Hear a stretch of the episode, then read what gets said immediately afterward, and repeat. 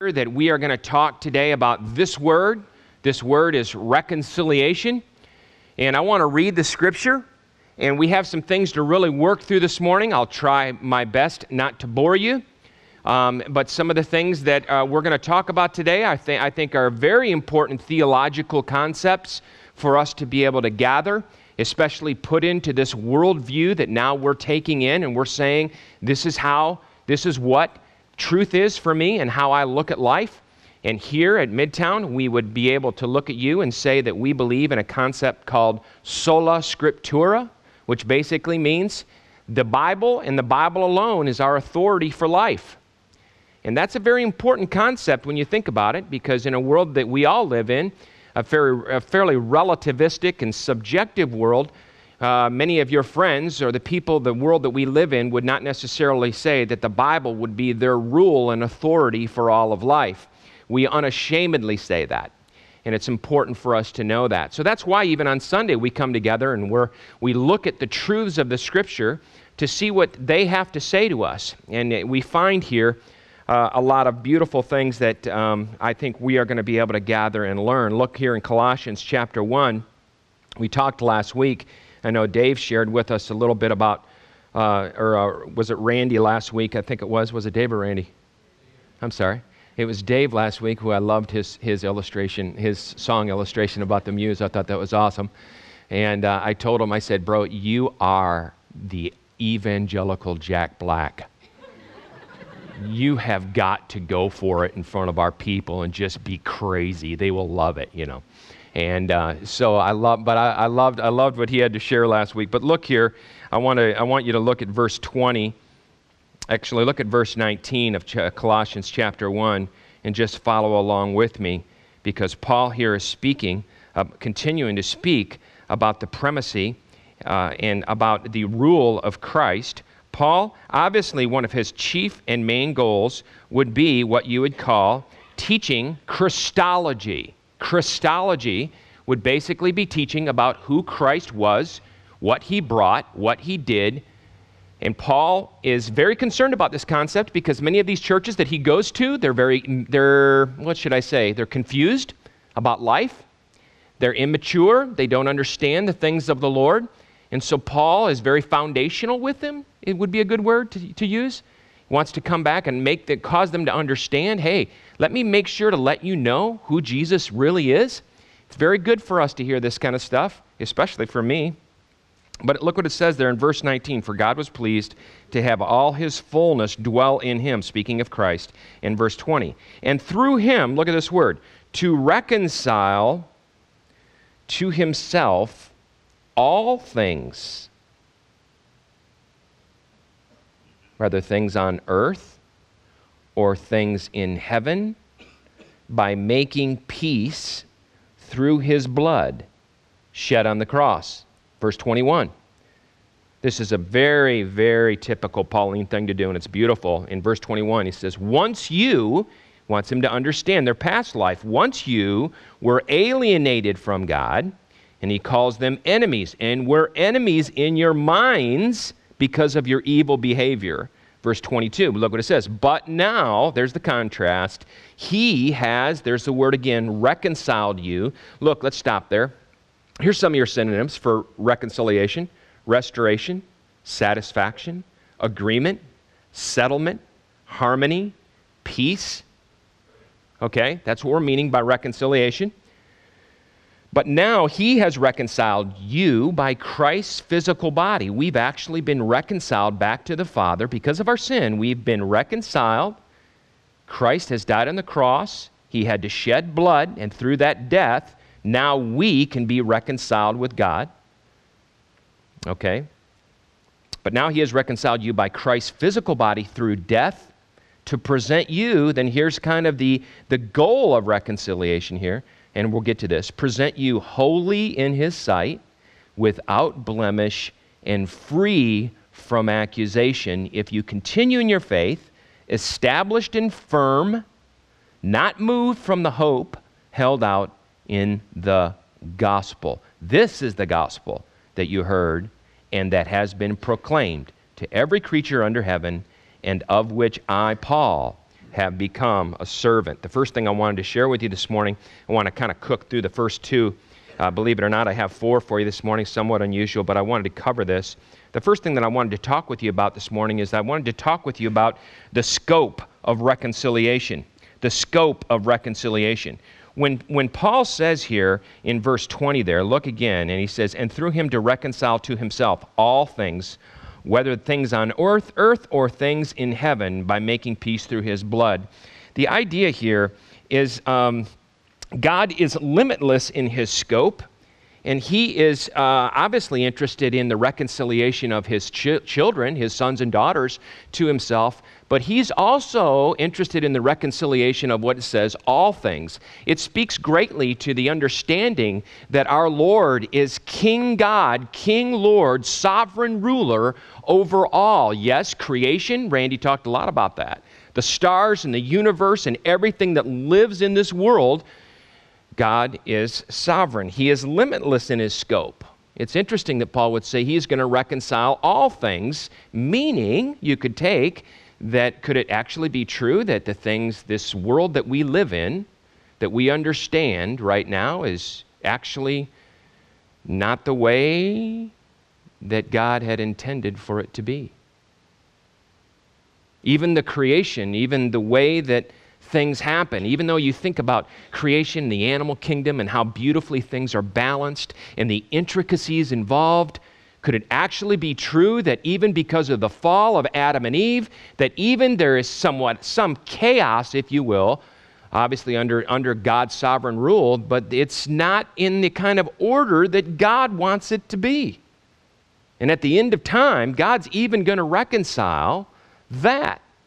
Even creation, all things on heaven or earth. It speaks beautifully of the power and the majesty and the bigness of our God. Scientists will tell you today that our earth and our sun is decaying. Eventually, our sun's going to run out of light. Well, Jesus will say that's as a result of the fall. And when I come back, I'm going to restore all things. We don't talk a lot about what you would term as eschatology here, which is the study of future things for those theologians. But the idea of this, what the scripture talks about is that God is going to come and actually restore this earth to be the kind of beautiful and perfect place that He wanted it to be from the beginning. He's actually going to reconcile all of that to Himself. He's going to make it right, He's going to bring harmony to it, He's going to bring peace. That means I get to golf Pebble Beach every day. Be beautiful.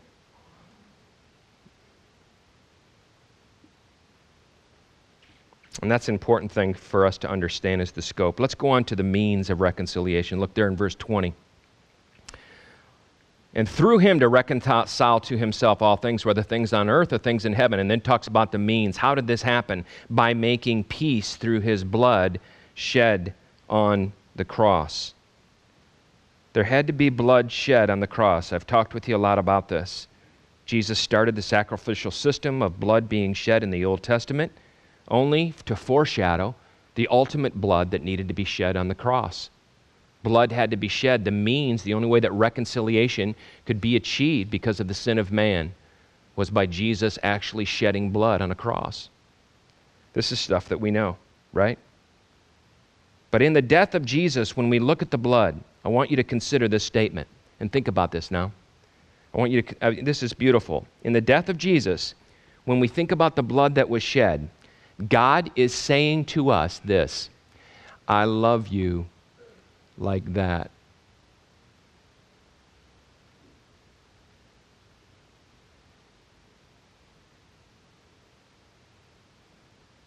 I was in the kitchen the other night with my wife, and we've been married for 28 years now, still loving each other.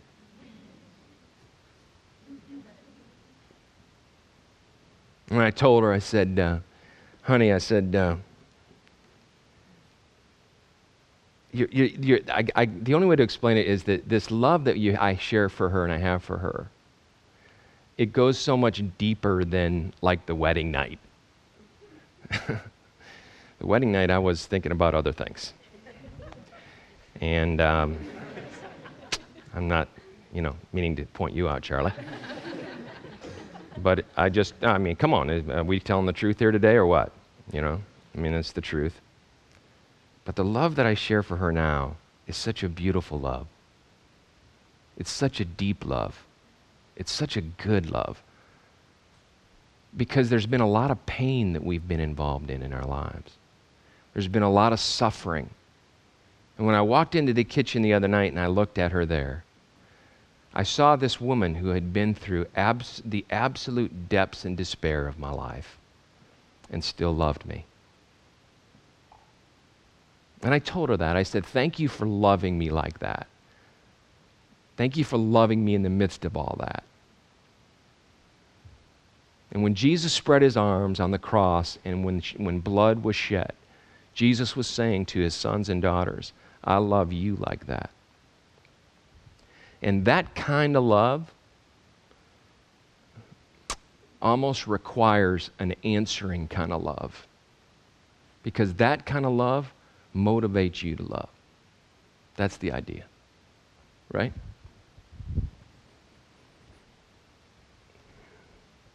The means of reconciliation, Christ's blood. Now let's go on. Look here at this verse, and this is what I, I just, this is what's so beautiful about Paul. I just think he's such a good, clear, clear communicator. And I love this contrast that he used. He always, he, Paul does, doesn't mind talking about the bad news. And then he gives us the good news. The bad news would be here in verse 21. Look at verse 21. Once you, okay? Once you.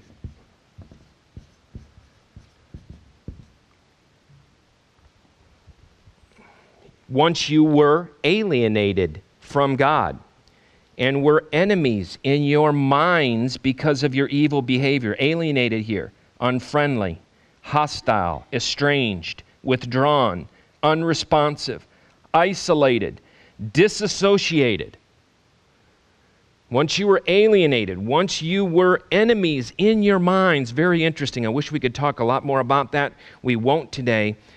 But you are enemies in your mind. A person who feels hatred is an enemy, an adversary. It's hostile. They have hostile intentions. And Paul here is saying, once you were alienated, you were enemies. I told you before, I, I, I um, well, I watched this show that's on television that's called Intervention. And it is horrific. It's terrible. And um, the, as I'm watching this show, all I can think about is the absolute lost nature of people outside of Christ. They, they literally do not possess an ability to, to even be good, to try to be good. They, they don't have a motivation for it. They, they're absolutely stuck at the bottom of their lives in the darkest, deepest debauchery possible. The latest one that I just saw this last week is, is a group of people who are actual sex addicts. And a young lady that they were talking to on this show said she said this statement. She says I, she began she broke down in front of the therapist and said i'm a monster. That's all she said i'm a monster. And she went on to tell a tale about what her sin was, her monstrous sin, was her addiction to young men that were virgins. Now, why would I tell you that story? I'd tell you that story because this monster outside of Christ, for those of us who have come to know Christ, and we have a good, clear understanding of our life before Christ, we know about the monster, don't we? Many of us who are in Christ today are revisited by the monster on many occasions. True? And Paul is trying to say here that once you were alienated and you were enemies of Christ, I want you to understand that condition. I want you to understand how much of a monster you really were. I want you to understand it. Listen to Switchfoot's new uh, uh, album this week. I think it's called Hurricane. They have a they have a they have a, a, song on there called I think it's called Me or it's about it's it's the lead singer sings about the de- the deep depravity of his condition. About his biggest enemy is himself. And I think what Paul's trying to say here is look how lost you really were. Look how unresponsive you really were. Now, listen to this. This is quite interesting. Paul speaks to this condition. You don't have to turn there.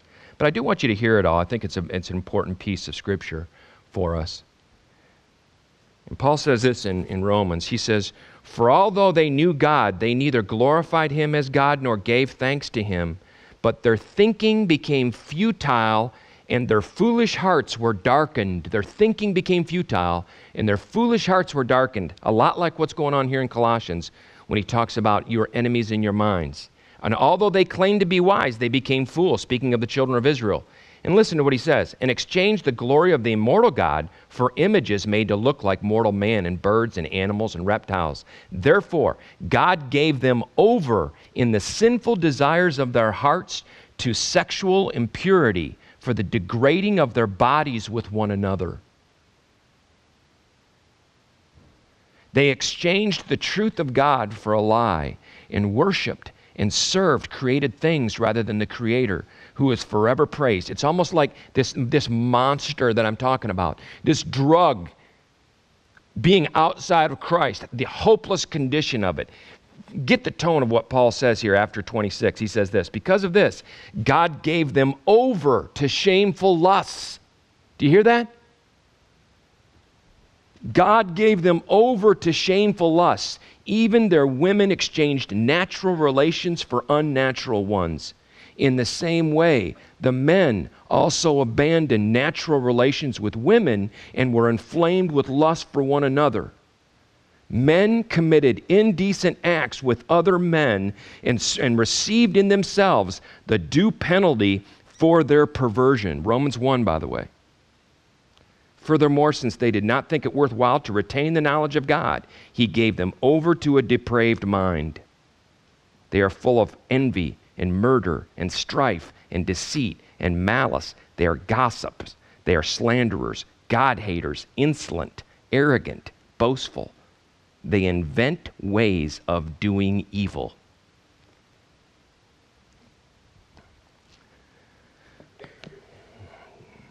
Uh, for those uh, of my friends who are struggling with homosexuality, you're struggling with this issue, I just want you to know that the way that the scriptures treat this issue is what exactly you heard the scripture say to you today that that is a perversion of God's design. And God calls that sin. But here's the thing that I want to make sure that we hear God doesn't specifically say that homosexuality, the sin of homosexuality, or dealing with that issue is any worse than a man that actually has lust for another woman. Look at the Sermon on the Mount. Or an illicit relationship between a man and a woman. Our culture has said, well, and the church has been good at saying, well, if you struggle with homosexuality, that's a special sin. That's, that's more perverted. No. The idea of the scripture that's saying here is that it's all perverted, it's all against my design. And what I want you to know, and what I want you to hear this morning, is that if, if you're in that camp and you're struggling with that, please continue to just be in church and hear God's word. We love you. Just like we love all of us who struggle with a lot of issues. And it's a good thing that you want to even listen to the word. But here, here's what I want to challenge you with Did you just hear the word? Did you hear it? Because God calls that a perversion, He calls that shameful. Just like when we have, we commit adultery outside of the marriage bed. The same thing. God has a moral code that He wants His daughters and sons to live by. Some of you have come into my office. You've sat there and you said, We really struggle with this issue. The first question I ask you is, Are you in Christ? This person said, In Christ. Yes. Are you a son or daughter of the living God? Does Christ live inside of your life? Yes, he does. Okay. Then we're going to, now we got to go back to sola scriptura. What does the Bible say to his sons and daughters? Okay, I would even have it, I would even do better if some of us just came up and said, I don't want to do what the Bible says. But when people come and say that's not, the Bible doesn't say that, it kind of hints around about homosexuality or sex and stuff, it, it, it doesn't. it doesn't. It's just, that's it. Now, am I saying that to you today to lay the big guilt trip on you and for you to walk out of here and put your head down, you know, and church doesn't like homosexuals? Church doesn't like adulterers. You know, the same old line the church has been. No, no, no. I don't want you to do that at all. But I do want you to hear the truth today. Because we live in a world that says it's really easy to say that's our struggle and that's, that's an issue. That's sin. The Bible says it's sin, it's a perversion. It's important for us to know because it does fall in tune with what God is trying to say or what Paul is trying to say here when he talks about do you understand your condition before Christ? And many of us, even today, we understand the condition because the monster visits us regularly. But what Paul is really trying to get to here is this. When he says "once you, we consider this idea of "once you. And we're told, and Paul's trying to get these people to, uh, to see if I can communicate this with you. He, he's trying to get them to do what's called kind of a looking back theology. And this is important for our lives we look back on our lives and then he draws the contrast because in a minute he's going to say, once you, but now. And so the idea that he's trying to communicate is I want you to have a clear vision of this monster once you. And I know that in many times we don't, we don't want to live in the past, and many of you have you've heard me say that to you. But I want you to understand that we don't live in the past, but we do want to understand the past and its lessons especially the monster lessons. We do want to understand how depraved it actually was. We do want to understand that we were just like the children of Israel. Because if we understand it, the idea here is, and follow this because it hinges on this, because it helps us to grasp a hold of now. If we understand it in the past, it'll help us to grab a hold of the wonder of God's gracious act of reconciling us. See, God intervened in the midst of that monster, and it's, we, I guess it's a beautiful thing to say, especially this week in Thanksgiving, is we would say, Wow, I was the monster. And yet, God, you plucked me out. You chose me. You pursued me with your love. My sin doesn't define me any longer. You found me. Thank you, God. Thank you. Because I was that monster, right? Thank you, God. That's, that's, that's called like, that's what Paul's trying to get us to do as we look back. We have this, the wonder of this truth, and that's what the Thanksgiving table is about this week. For you, I, I hope that you'll come, and the first thing that you thank God over is the fact that He rescued you. You're a son you're a daughter. You have an identity. You have a future. It's beautiful. So that's the concept. Let me ask you something. Have you taken time out of your life to thank God for intervening into your life? You know, the problem with the show is they're missing, it's called intervention but they're missing the one ingredient in the show. What is it? It's the intervener. It's the intervener. And the intervener is a man who died on a cross for us 2,000 years ago.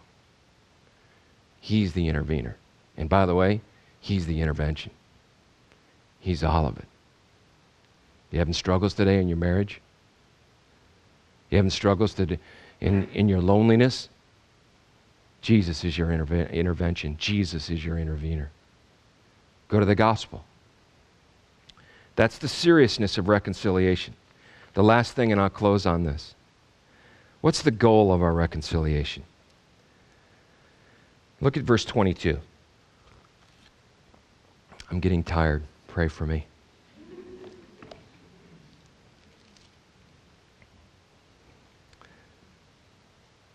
Look what it says. But now he has reconciled you by Christ's physical body through death and to present you. Look what it says. Here's the, here's the goal of reconciliation to present you holy in his sight, without blemish, and free from accusation. If you continue in your faith, established and firm, not moved from the hope of the held out in the gospel, this is the gospel that you have heard and that has been proclaimed to every creature. So now, what Paul does is he comes and he says, Once you, he says, don't live in that, but now is who you are, what Christ has done. But the goal of this whole idea of reconciliation is so that he would be able to present you holy, without spot, it says, without blemish, holy in his sight, without blemish. This here is a brand new Pro V1 golf ball. Used for special occasions by Joel. Indulge me in this illustration, please. Just indulge me. Used for very special occasions, set apart. This here is a muddy Nike golf ball that I found yesterday. I was golfing yesterday, wasn't preparing my sermon. Um, and I thought that it, this is interesting because I, this ball is, this golf ball, I, I want to set that apart and I'm not, I hardly even use them. Kendall and June got me some golf balls last year for Christmas. They walked into my office and, and gave me a box of Pro V1X golf balls. And as soon as they came in and, and I, I opened it, I just went, like the Shekinah glory coming down, you know. Those, those, those, that box of golf balls, that dozen box of Pro V1s sat on my shelf used only for a special occasion. It's like 350 a golf ball. I know you're all going to come up and, and talk to me about that. But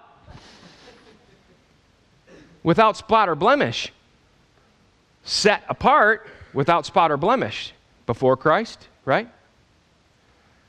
After, without spot or blemish, free from accusation. Do we live that kind of life?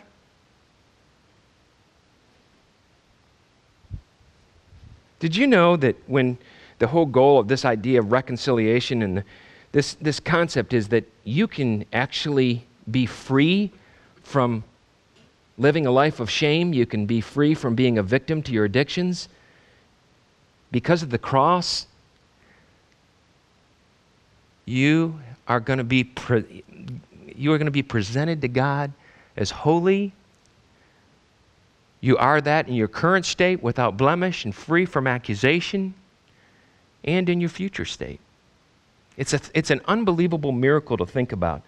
But the thing I want to close off with is I'm going to give you a little history lesson here, and here's what I want you to hear. The church at Colossae struggled with what was called Gnosticism. We've talked with you about this. And the Gnostics believed that the task of man is to find his way to God. The way to God is barred but through special knowledge and insight, you can find God. Well, let me tell you what the gospel teaches. The gospel teaches that God found us in the person of Jesus Christ. He descended, He intervened into the mess of our lives. And the way to God is by grace through faith alone. That's it. We're receivers.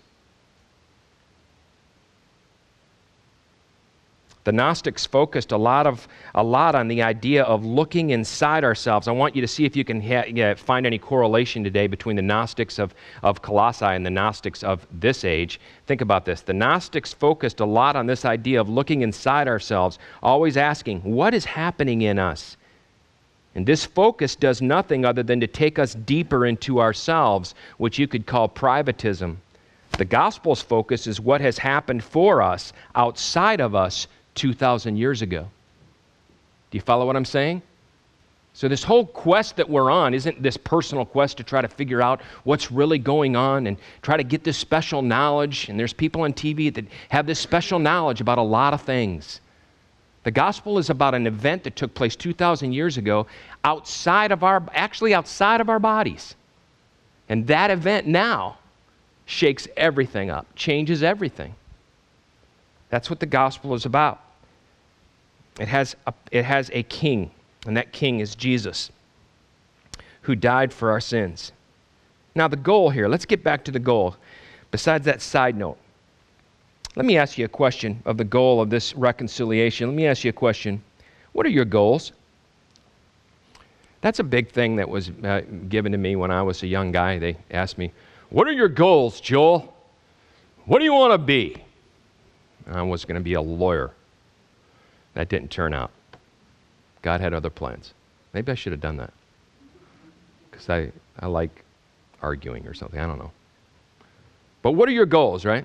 What do you have? What, do, you have do you have any goals? Some of you that would be type, uh, you know, high, you know, use type A personalities or high achievers. Of course, you have goals, right? Some of you that are young and entrepreneurial, you have goals too. You have goals to make a lot of money, don't you? Or we have goals to get a man. Not me, but some of you. Goals to get a woman. Goals to get married. Goals to get married to the perfect man.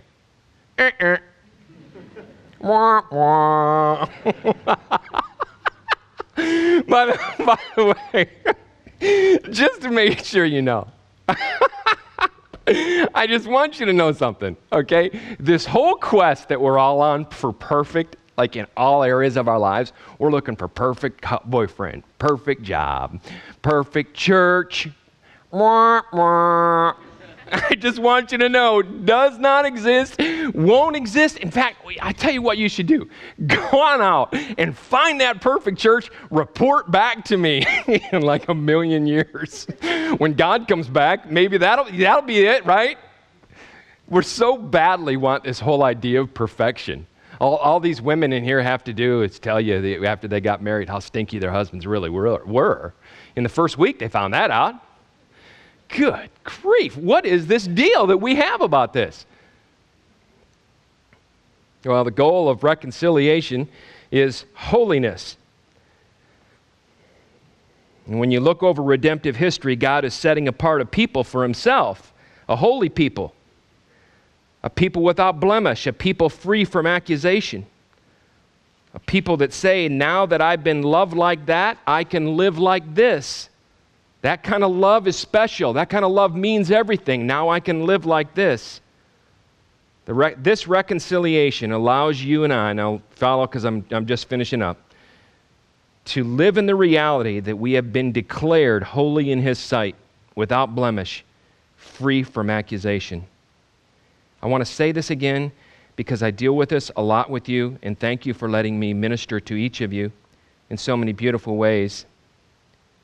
But I want you to understand that this reconciliation that Christ has performed on the cross with shed blood allows you, daughter, to live in the reality that you have been declared holy and that you are not a slave to your shame of your past. Daughter, did you hear it? I've got daughters at home, so I can talk to you like a daughter. Did you hear that? You don't have to live as a slave to shame, to the shame of your past. You're not, a, you're not, you are not your addictions, young men. You are not a victim of your past. But the Bible says that this reconciliation, this, this idea of reconciliation, and to be holy is God's design for reconciliation. Then he says there in verse 23 continue in your faith, established and firm, not moved from the hope held out in the gospel. I guess the last question that I have for you this morning is why does holiness seem so difficult to us? What do you think? Thoughts? Why is it such a difficult concept for us? Anybody?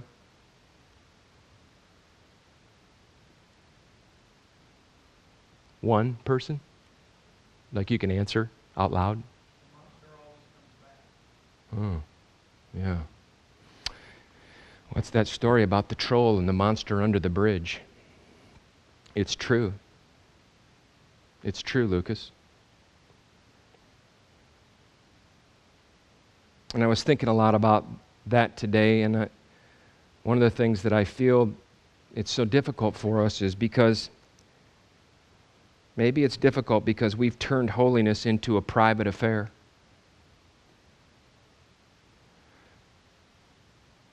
My holiness and my blamelessness and the way I want to live for God, nobody, nobody knows my stuff. Nobody really knows me. Nobody knows what I struggle with. So it's become an individual quest for me to just kind of fight the army of a thousand men with one jackknife. Do you get it? And I want to encourage you today if you want to continue in the faith, and I know you do, established and firm and not move from the hope held out, I want to, you to think a lot more about communal holiness and the idea of journeying with people in your life that really know your garbage and will bring the red thread story, the story of the gospel to it. Don't live a private life anymore. Don't. It's gonna it's 100% of the stories are a bad path. Those are good things for us to think about today. Thank you for hearing me this morning young pilgrims. Let's pray. God, thank you so much for your word and what it means to us in our lives. And I know that I'm, I'm deeply convicted by the fact that I don't want you to be my reconciler. I know that I, I want to reconcile things. Because if, if you did it, Lord, I, I don't have anything to do other than just get on my knees and say thank you. Lord, thank you for sending us your son, Jesus. Thank you for reconciling us back to yourself, for bringing harmony in our relationship by shed blood. I pray in this next week that we'd be so deeply thankful for that event. We'd be so deeply thankful for our King Jesus who did that. That we'd be so deeply thankful for the continued strength and peace that this Lord gives us in our lives. Lord, please continue to have mercy on us. I pray for my brothers and sisters that today they may be struggling with something that nobody knows about. I pray, Lord, that the light of your gospel would shine on their hearts this morning, that you would do a, a big work in their lives. I pray that you would continue to pull together this very ragamuffin community and cause us to speak the truth and love to each other. We pray in your name, amen. We'll take five minutes and we'll have uh, just uh, our response time. It's a time to journal, it's a time to pray. If you want some prayer, you can just nudge somebody next to you and begin to pray. It's also time to prepare your tithes and offerings for the back, the boxes in the back. And then in, in five, we'll have our uh, closing song.